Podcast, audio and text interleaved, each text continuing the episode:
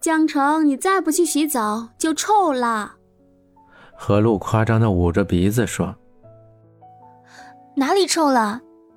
江城翻着白眼看回去，可遇上何露那具有无比杀伤力的眼神，只能甘拜下风，悠悠地说：“我一会儿就去。”江城拿着小说从床上翻了个身，继续趴在那看小说。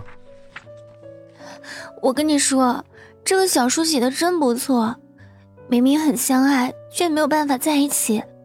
人都是得到的时候不知道珍惜，往往失去了就追悔莫及。快去啦，一会儿还要上晚自习的。让我再看一眼，就一眼。何露把书从江城的手里夺走。双手环抱于胸前，板着脸。那你今晚不许和我抢。江城可怜兮兮地说着。最近学校查小说查得很严，放在教室里的小说都被老师给没收了。这本是何露从老师办公室里顺手牵羊拿回来的。什么啊？我们是良民，只是把属于我们的财产拿回来而已。充其量就是不打招呼的拿。江澄眼巴巴地看着那本书，踮着脚尖蹭过去，想再瞄一眼。何露拿起书，做了个要撕掉的姿势。江城立刻抱着洗澡篮往澡堂跑去。在淘宝上刚买回来的书，作为他的粉丝，我怎么可能会把它撕了呢？也只有江城的小白会相信。何露嫌弃的把书上江城残留的泪珠擦掉。趴在沙发上，继续昨夜的部分看起。嗯，瑞王和乔楚到底是相互利用彼此，还是真爱呢？他要是不爱，为什么要在大家面前处处维护他？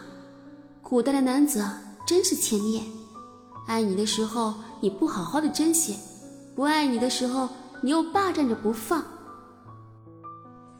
水珠从发间滑落。顺着眉毛落到眼睛里，充满氤氲的眼睛，水亮水亮的。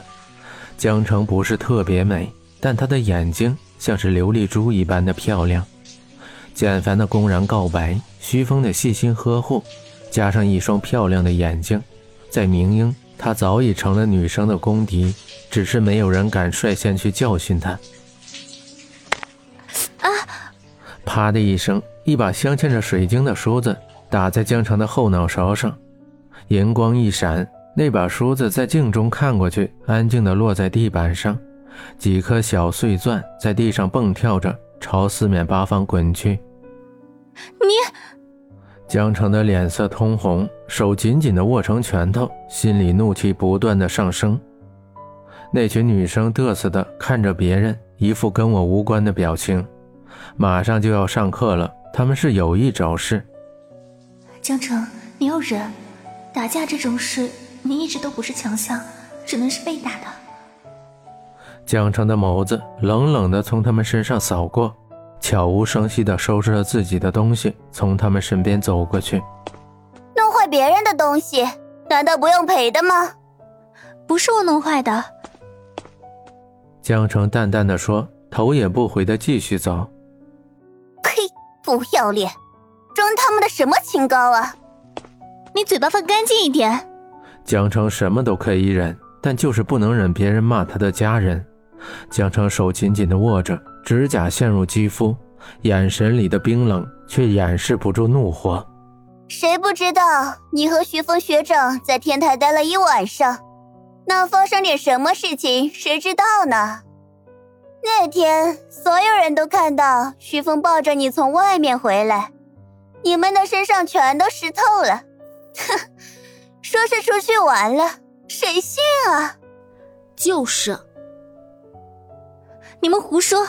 我和徐峰只是朋友而已，没有你们说的那么龌龊。那你和简凡呢？他哭了，他居然哭了。江澄强忍着泪水，可终于还是顺着脸颊滑落，一记清脆的耳光从他右脸扇过。江澄抬起眼。那个女生得意的看了他一眼，踩着高跟鞋朝着前面走去。江澄蜷缩着身体，不停的哆嗦着，靠着墙壁团成一团，把袒露在外面的器官藏在双膝之间。为什么？为什么你们要这么对我？江澄眼睛婆娑的看着他们，像是一只受惊的兔子。他的神经开始崩溃。他多么希望能有人出现带他走。那些笑声在耳边渐渐的变得猥亵。他知道，他就是死在这里，也没有人发现。他们不会让他死，只会想尽办法折磨他，而自己也不会把这件奇耻大辱告诉老师。江城。是真的吗？一个带着疑惑的女生走过来，俯下身子问江城。江城认识这个女生，江城知道她是恨自己的。又是一阵大笑。那个叫菲菲的女生脸上带着绯红，不好意思的扭头走开。站住！林飞瑟瑟发抖的说。安姐，安娜挑了一下眉毛，宝石的红指甲从眉间划过，粉色的小舌头舔着贝齿。哼，小飞，你该不会是去报信吧？没，不敢，我只是给你拿件衣服。这里确实有点凉，浴室房的暖气到点就会关掉，很配合国家的节能政策。安姐，我，林飞。你知道咱姐脾气的，你要是不去，明天就是你告诉姐那个是不是真的。但是姐给你找的男生质量，我可不敢保证。如果说第一个耳光是试探的话，那后面完全就是发泄。林飞也爱徐峰，可徐峰从来没跟他说过话，甚至一个眼神都是吝啬的。